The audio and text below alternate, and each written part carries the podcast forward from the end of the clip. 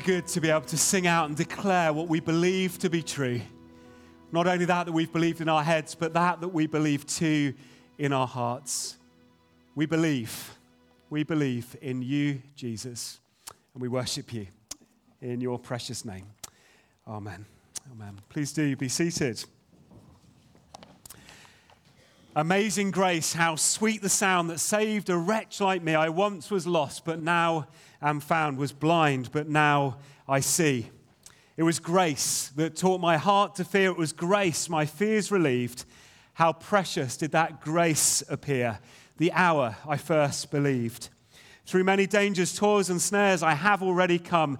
Tis grace that brought me safe thus far, and it's grace that will lead me home. Well, if I didn't already know that it was 250 years ago, almost exactly to the week, it was last weekend, in fact, that John Newton penned those words, I might well have thought that it was the Apostle Paul who had written them, if I didn't already know. Because, in a sense, those words are the perfect summary of the Apostle Paul's life. But, two, it's a wonderful summary of all that we're going to discover in this letter to the Galatians as we open it up in the weeks that are ahead of us. It's all about grace. It's all about what grace can achieve in the life of a follower of Jesus. You know, grace is not just some fluffy church word without substance. It's a powerful word, it's a life changing concept, and it's all about what Jesus has done. For followers of Jesus, there's nothing but God's grace. We walk upon it, we breathe it, we live by it, and we definitely die by it. For it's been grace, for it's by grace, as we heard earlier, that we have been saved. And in a sense, that's what I hope we're going to discover in the course of the next seven weeks as we kick off this new teaching series Grace, the essential gift for imperfect disciples. It's a teaching series that's going to take us on a journey through chapters 5 and chapter 6 of Paul's letter to the Galatians. And I pray it's going to be a, a, series that takes us deeper into our experience of God's goodness. Now, today we're going to kick off things looking at the opening words of chapter 1, which is the context for all that we're going to discover when we get to chapters 5 and 6. Well, the big message of Galatians is this because God makes us right with Him by grace through faith in Jesus, we have freedom. That's the big message. God has done something in Jesus that gives us a spiritual freedom. My chains are gone, my heart is free. Well, Paul wrote Galatians because the church in Galatia were having something of a, a, theological crisis. Why? Because a whole bunch of leaders were teaching exactly the opposite of what I've just described. A group of legalistic Jews were insisting that Christians must keep the law of Moses. And because of this teaching, they were getting all sorts of, uh, wrapped up in all sorts of chains that they had previously escaped from. Now, one aspect of their teaching was particularly around the theme of circumcision. And they were saying, look, circumcision is a requirement for those who wish to be saved. In other words, circumcision is essential if you want to become a Christian. First, you must convert to Judaistic ways of being, and then you will become eligible to live the Christian life. Now, this teaching was ungrace, and it was quietly polluting the church in Galatia. And when Paul heard about all this, and we need to remind ourselves, Paul himself was a Jewish convert, and he, he makes that point repeat, repeatedly throughout the letter. Paul very emphatically, in his opening words, says to the church in Galatia, No way, Jose. That's the Spanish translation of Galatians chapter 1, verse 6. Now, one of the key verses in Galatians, of which there are many, is Galatians chapter 2, verse 16. And it says this it says, We know that a person is made right with God by faith in Jesus Christ, not by obeying the law. And we have believed in Christ Jesus so that we might be made right with God because of our faith in Christ, not because we have obeyed the law. For no one will ever be made right with God by obeying the law. Well, roughly translated, what Paul is saying there is we know very well that we're not going to be in good relationship with God by rule keeping only, but only through a personal relationship with Jesus Christ. How did Paul know that? Because Paul is able to say, We've been there, we've done that, we've tried it. We Jews had the best system ever of rules in the world, and what we discovered is this is a rule based system for pleasing God is fundamentally broken. There's no rule that you can keep. There's no amount of self improvement, no amount of trying to be good, and certainly no circumcision that you can have that will ever put you right with God. You do not need to be circumcised to be in a right relationship with God. Do I get an audible sigh from any of the men in the congregation? Well, it's an opportunity for a joke. What do you call a cheap circumcision? A rip off. Anyway. I didn't do that one in the first service. I thought it was too edgy and I'm actually regretting it right now. if you're not sure what circumcision is, then Google it um, if you're really brave. But circumcision matters because actually it's a big theme for Paul. He mentions the word circumcision 15 times in six chapters of Galatians. Now, by the end of Galatians, as we're going to discover in the weeks ahead, Paul is very clearly making the point that this whole thing is not an issue of whether a person is circumcised or even if a person is good based on how well they've kept the law. But the big question for every human being is whether or not they are a new creation or whether they have been born again. The question that Paul is asking the church in Galatia to wrestle with is what have you done with Jesus in your life? And I think that's a great question for us to wrestle with. What have we done with Jesus. And what we're going to discover is that God's grace is the gift that just keeps on giving. It's never wanting. His grace is never ending. God's grace never discriminates, it never abandons. God's grace is always enough, it's abundant, it's lavish. God's grace is made perfect in your weakness and in my weakness. God's grace is never, ever late. It's incredibly costly, and yet it's given to you and given to me free of charge. Now, if you're perfect here this morning, I know we've got some amongst us, you, you don't need God's grace, okay? You can tune out for the next seven weeks. But if, like me, you're an imperfect disciple who follows Jesus in wobbly lines, then you cannot live without the grace of God in your life. Philip Yancey, in his book, which is a kind of seminal book really on the theme of grace, What's So Amazing About Grace, and if you haven't read it, I encourage you to, says this Grace means there is nothing we can do that can make God love us more. Nothing you can do that can make God love you more. And grace means there is nothing we can do that will make God love us less. And grace means that God already loves us as much as an infinite God can possibly love. Let's just dwell on that last sentence for a mini moment. Grace means God already loves us as much as an infinite God can possibly love. That's how much God loves you today. It's a lot.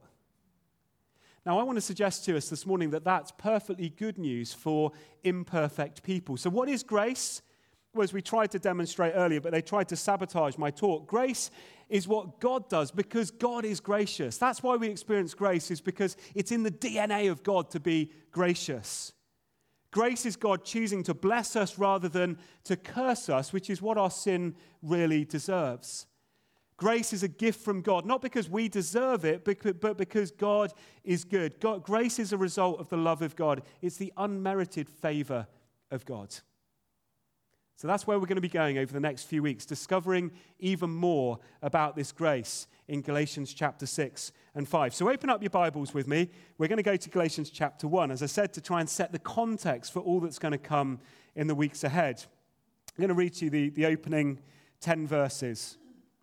And it says this Paul, an apostle, who was sent not from, from men nor by a man, but by Jesus Christ and God the Father, who raised him from the dead, and all the brothers and sisters with me to the churches in Galatia. Grace and peace to you from God our Father and the Lord Jesus Christ, who gave himself for our sins to rescue us from the present evil age, according to the will of God and uh, our God and Father, to whom be glory forever and ever. Amen. And then he says, I'm astonished that you so quickly desert the one who called you to live in the grace of Christ and that you're turning to a different gospel, which is really no gospel at all. Evidently, some people are throwing you into confusion and trying to pervert the gospel of Christ. But even if we, or an angel from heaven, should preach a gospel other than the one we preach to you, let them be under God's curse as we've already said. So now I say it again. If anybody is teaching to you a gospel other than the one you've accepted, let them be under God's curse. Am I now trying to win the approval of human beings or of God? Or am I trying to please people? If I were still trying to please people, which I used to do, I would not be a servant of Christ. Now, there's no doubt, is there, that we are living through very difficult times economically as a country, as a nation, maybe even as a world. Now, since we chatted about politics earlier, why don't I make this comment? Maybe after you saw the Prime Minister's uh, New Year speech, followed by the opposition speech on, on Thursday, maybe your mind's been put at rest and you're thinking everything's going to be fine and the world's going to become a better place. You see, tragically, the financial squeeze that we're currently in, it's, because of that, it's predicted that the number of people filing for bankruptcy in the year ahead will be unprecedented. Now, that's absolutely devastating, isn't it? Now, bankruptcy is the last resort way for people to deal with debts that they cannot pay. Now, I'm not a financial advisor, as you're about to discover, but in very simplistic terms, individuals who are declared bankrupt are essentially passing their unpayable debt to another person or to another entity so that their debt can be eliminated. That will then give them financial freedom from their creditors. But there's another kind of bankruptcy which is even more serious, that's even more devastating. Why? Because it has eternal consequences and it's spiritual bankruptcy. Now, the problem is exactly the same. There's an utter inability to pay a debt which I owe. The debt that I have is too big, and therefore there's no way in my own strength I can reorganize life on my own to make that debt manageable. And then there's the solution, which actually is exactly the same as well, but it's different. I need the help of someone else to deal with my debt so that I can know freedom. And it's this kind of bankruptcy, spiritual bankruptcy, that Paul is speaking about in Galatians chapter 1.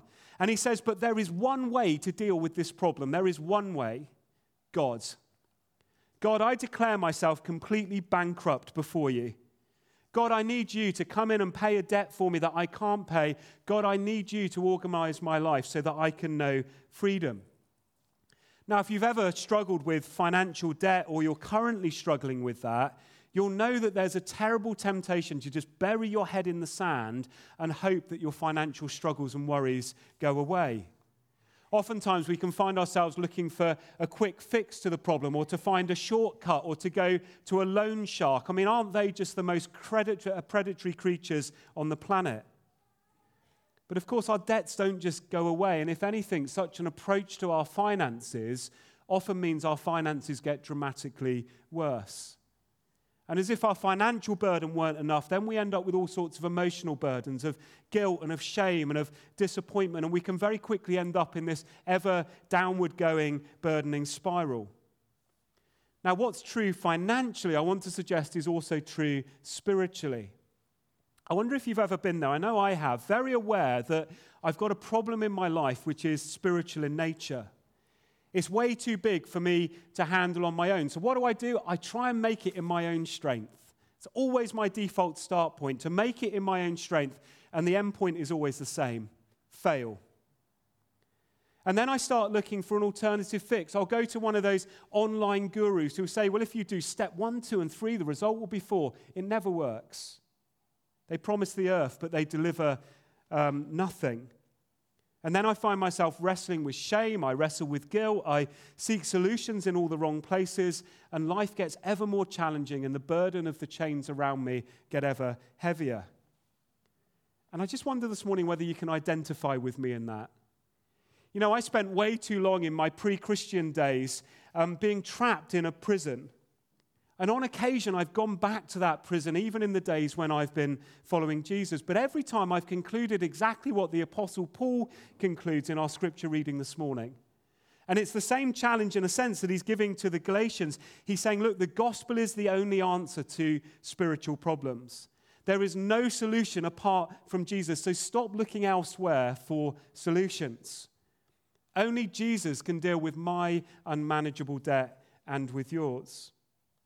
Now, if you were with us uh, last weekend or you've listened back, if you weren't able to be here, you know I made something of a throwaway reference to something that we feel really provoked and challenged by as a, as a leadership team in the life of the church. And I want to, in a sense, hang our message this morning on exactly what I shared last weekend. And the first point I made last weekend is about keeping the message the same. Do you know the gospel does not need an upgrade for the 21st century? It's still a good gospel and it's still good news. It doesn't need an upgrade. Tim Keller explains the gospel like this, and I think this is brilliant. He says, The gospel isn't the ABCs of Christianity one, two, three, ABC. But it's the A to Z, it's the beginning, the end of the Christian life. It's the way to go into the Christian life, and it's the way that you live out the Christian life. A little over 500 years ago, Martin Luther of Reformation fame declared that Galatians was the most important book in the Bible. Well, that ought to excite us about this series. We're going to look at the most important book in the Bible, in his opinion. Why did he say that? Well, he said it because Galatians explains what the gospel is not. And he found that really helpful.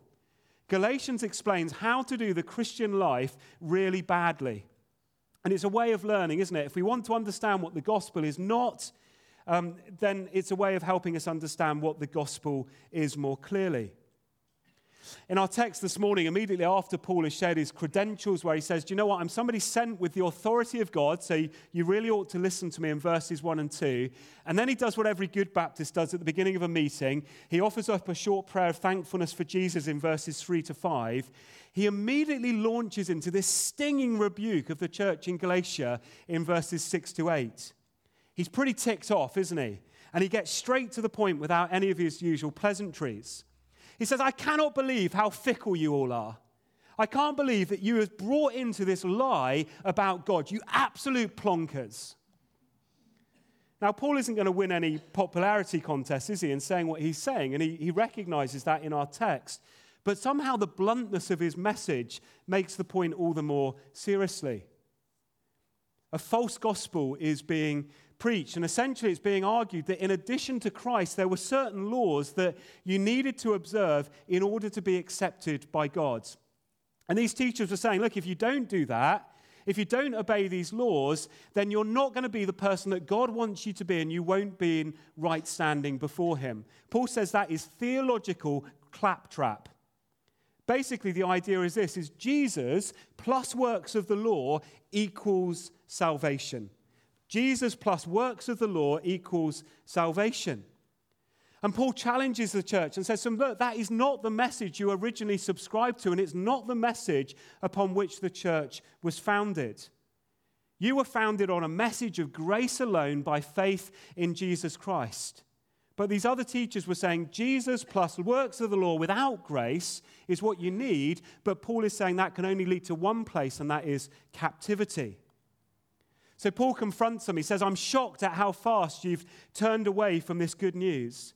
And he makes this hard contrast, stating that they're doing the very opposite of living in the grace of Christ. They're actually living in the ungrace of the law.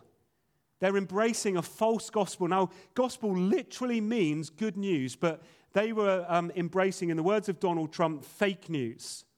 And fake news goes against the good news of Jesus. And so Paul is like in verse 8 look, why are you listening to this rubbish? Why are you embracing it? You're a people who know the truth. Why are you turning away from it? Do you know it doesn't matter who's teaching this ungrace, even if it's an angel that comes down from heaven, you do not need to listen to or embrace this rubbish that they're teaching. And that's a pretty bold statement, isn't it? I encourage you just file that away for the week ahead, just in case you have any angel sightings. An angel will never teach you ungrace. They will only ever teach you grace. So, Paul is, if you like, putting a stake in the ground right at the beginning of his letter, preparing the Galatians for all that they're about to hear towards the end of the letter and everything in between. And I think Paul's message causes us to wrestle with at least one really big question, and it's this Is it possible I am believing or I have believed in a false gospel? Is it possible I've believed in a false gospel. Now, last weekend we shared the challenge to constantly think about what we lead, uh, believe and to try and ensure that what we believe is fully in alignment with the Word of God. And I spoke about fine tuning our connection. Now, for most of us, as we think about that question, is it possible I've believed in a false gospel? Your reaction is probably going to be exactly the same as mine. Me? Why would I do that? No, never. I know the truth and nothing but the truth. Why would I ever live in a compromised or a watered down gospel? But here's the problem it's so easy to become blinded to our belief structure to the point, to the point we don't even realize what we're actually believing. We may say one thing based on what we think, but functionally our actions might demonstrate something else. There's a misalignment between our theology and our actions. Now, let me show you just one way that that can play itself out. And this is what Paul is challenging the church within Galatia, and it can play its way out through legalism. This idea that your relationship with God rests on your ability to follow the rules. This is where you feel like God views you based on what you do. So imagine for a moment you've had a really good week, okay? It's been the best week ever. You've read your Bible every single day, morning and evening. You didn't get into any arguments with your wife or with your husband or anybody else. You didn't lose your temper. You didn't kick the dog. It's fine if you kick the cat, but the dog's something else. It's been a pretty good week, and therefore, what you conclude is God, therefore, must love me. God, you love me because I've had a good week. So you feel like Monday from Saturday through to Saturday has been really good. So when I come to church on Sunday, I therefore can hold my hands up really high in worship because it's been such a good week. But then there's the week that wasn't quite so good. You didn't read your Bible, not even once. In fact, the only thing it was used for was to wedge the door open. You got into all sorts of arguments with people. I don't know about you, but if I have one argument, I have a whole series of arguments during the week. You've lost your temper. Maybe, like I shared last weekend, you've engaged in unhinged anger towards other people. You've been bitter. You've been in a bad mood, mood all week. Stop nudging the person next to you. It's not about them at this point in time. Maybe you were short tempered. Maybe you gambled. Maybe you drank too much. Maybe you fall into the trap, which is often mine, of eating too much of the wrong things. You, you dabbled this week in pornography. Your thoughts were far from pure. It's a bad week. And so on those weeks, you think to yourself, well, I can't even go to church. I can't worship because I've screwed up so much. I don't feel worthy to raise my hands in worship because I've failed you, God. In fact, I have no right to worship you, God, is what we can conclude. Now, I don't know about you, but the fight against legalism actually is a, a daily grind for me. It's so easy to fall into the lie of believing that God somehow is up in heaven and he's keeping a score sheet on me. He's checking off to try and decide whether he should be mad or bad towards me. God is not Santa. He's not making a list. He's not checking it twice. He's not trying to work out who's been naughty or nice. That's legalism. It's legalism because God's ability to bless me is tied to my behavior. Do you know that God's hands are not tied up based on how well or how badly you have lived your life this week? And that's good news. God is not Santa. God is a loving Father who has done something about our sin problem. That's called, the, called grace. That's called the gospel. It's called good news. And that's how false gospels work. In a sense, they're a slippery slope. And when we function under legalism, this idea of following the rules to please God and doing the right thing to please God, then we end up wrapped up in guilt and in shame and in disappointment. Because oftentimes, when we think that we have to please God with the way that we're living, and if we haven't, then we disappoint Him, we end up becoming distant from God, and our relationship somehow becomes very cold. Why? Because we think the rules matter more than the relationship. Jesus would say to you today, my relationship matters more, than, uh, matters more to you with you than the rules do. We can feel guilt. Guilt leaves us to feel disqualified. It might leave us feeling that God's grace isn't enough or even sufficient for us. God's grace is sufficient for you today. Conviction is something different to guilt, isn't it? Conviction's designed to bring us back to the gospel, but guilt will push us away from the gospel because we feel so unworthy. You believe in a false gospel every single time you view your standing before God based on anything other than the finished work of Jesus on the cross. Every time. Now, let me be very clear on this because I can already sense some of you are reaching into your bags to get the stones and the tomatoes to, to throw at me. Paul is not against the law. That's very clear in Galatians. He's not against the law. In fact, he's saying that the law and the rules and disciplines, if you like, have their place. We'll discover that in the weeks ahead of us. But what Paul is arguing against in Galatians is elevating the law to a place where you assume it makes you more right with God than your relationship with God does. The gospel isn't freedom to sin either, it's an empowerment to run from sin. So, Paul is not saying in our letter, look, you can sin as much as you like because God is so graceful, he's going to forgive you. In fact, in Romans, he says, Shall we sin in order that God's grace may abound all the more? In other words, sin loads so that God looks even better. Paul says to that, by no means. He couldn't say it more clearly. So, Paul is not against the law. Let me underline that. Paul is also not saying that God's grace and the gospel is an excuse to sin. A false gospel says do, the true gospel says it's done, it's finished. You know, I have a sense that God is challenging us this year to find gospel confidence. And last weekend, I referred to this as turning up the volume. I think what happens is once we grasp that the gospel is still good news and it doesn't need an upgrade, that it still works today, our confidence in that gospel begins to increase. And therefore, it's good to think about the gospel. It's good to remember that it's still at work and people's lives are still being changed because of the grace of God. But also, I have this sense, and Paul is challenging the church in Galatia with this sort your theology out. Come back to God and check whether the things you believe really are the things of God. Because the more we tune into the things of God and the more connected we are to Jesus, the more tuned in we are, the more gospel confidence we have to live out this faith that we're called to. The more confidence we have, the more loudly we'll proclaim the gospel in our lives and with our words. Out of the mouth comes the overflow of the heart. What God has done in my heart will flow out of my mouth. Wouldn't it be great if we were a church that were known for our confidence in the gospel of Jesus Christ, which still changes lives today? Wouldn't it be great if we were a church who so understood the grace of God that we lived out of that grace. And as we live out of that grace, others say, I need that relationship to deal with my spiritual bankruptcy too.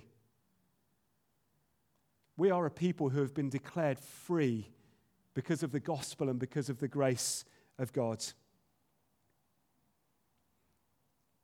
What do you look at most in life? I want to encourage you to stick a verse of scripture on whatever it is you look at. For some of us, it's the mirror. Stick this scripture verse on your mirror. For others, it's our partner's eyes as we stare lovingly into them. Stamp this scripture verse on their forehead. For most of us, it's our phones. Make this the screensaver on your phone. The first thing that you look at. You see, in Galatians chapter 2, verse 20, there's a declaration of gospel confidence. And I've never seen this until preparation for this teaching series. I'd love for us as a church to learn this, but not just learn it in our heads, but allow this to be the message that penetrates our hearts. Look at what it says. It says, My old self has been crucified with Christ. That's gospel truth. That your old life, your pre Jesus life, is dead and it's buried and it's forgiven and it's forgotten. We don't need to go back and fish out all those old sins that we did in our pre Christian life and beat ourselves up with it. It's been crucified with Christ. It's no longer I who live, but it's Christ who lives within me. Get your head around that mind blowing thought that the God of the universe, who was involved in creation, who came as a baby, who died on the cross, who conquered over death, and has therefore dealt with my sin is the God who's living in my heart. Wow. It's no longer I who live, but it's Christ who lives within me. So I live in this earthly body by trusting in the Son of God. And this last line is for some of us today. I feel quite sure of it. I'm trusting in the Son of God who loved me and who gave himself for me. Some of us are really going to struggle to grasp that today. I'm not worthy. God, you don't love me. Jesus didn't really die for me. He died for everybody else, but not for me. This scripture challenges that. It says the Son of God loves you and he gave himself for you for your forgiveness. That's grace. That's the gospel. That's good news.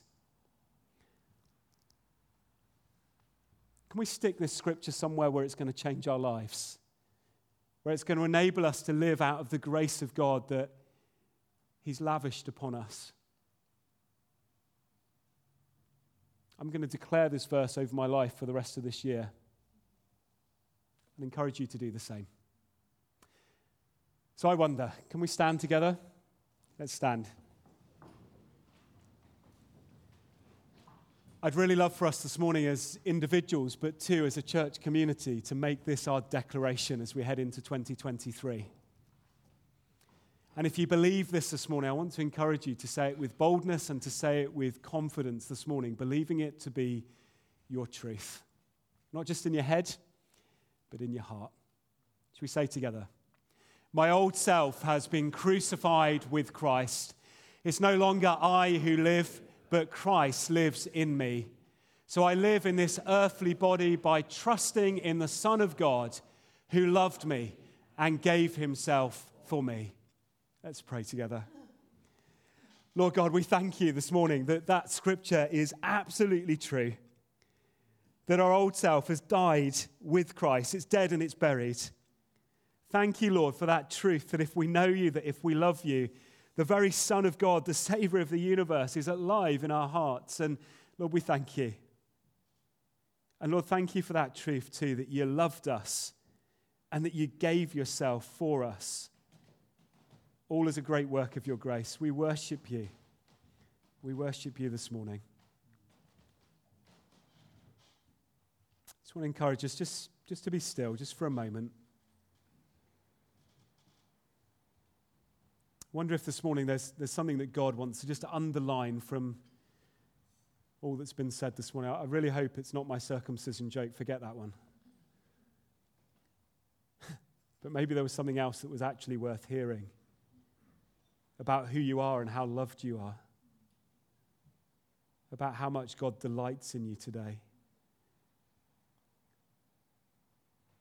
That you can tread off the, get off the treadmill this morning of living a life based on rules and the law to try and please God. Your relationship is enough.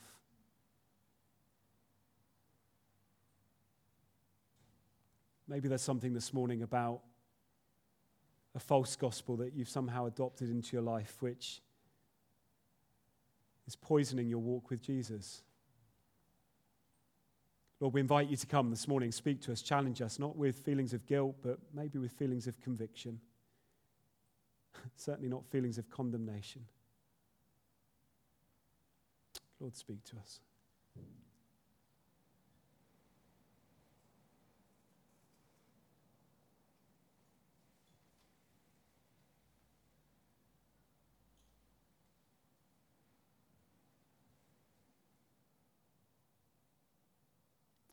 Stormy weather just reminds us this morning that even in the storms, you are still God a God of grace, a God who's declared a great gospel, a God who loves us, and a God who saves us. Amazing grace. We worship you in Jesus' name.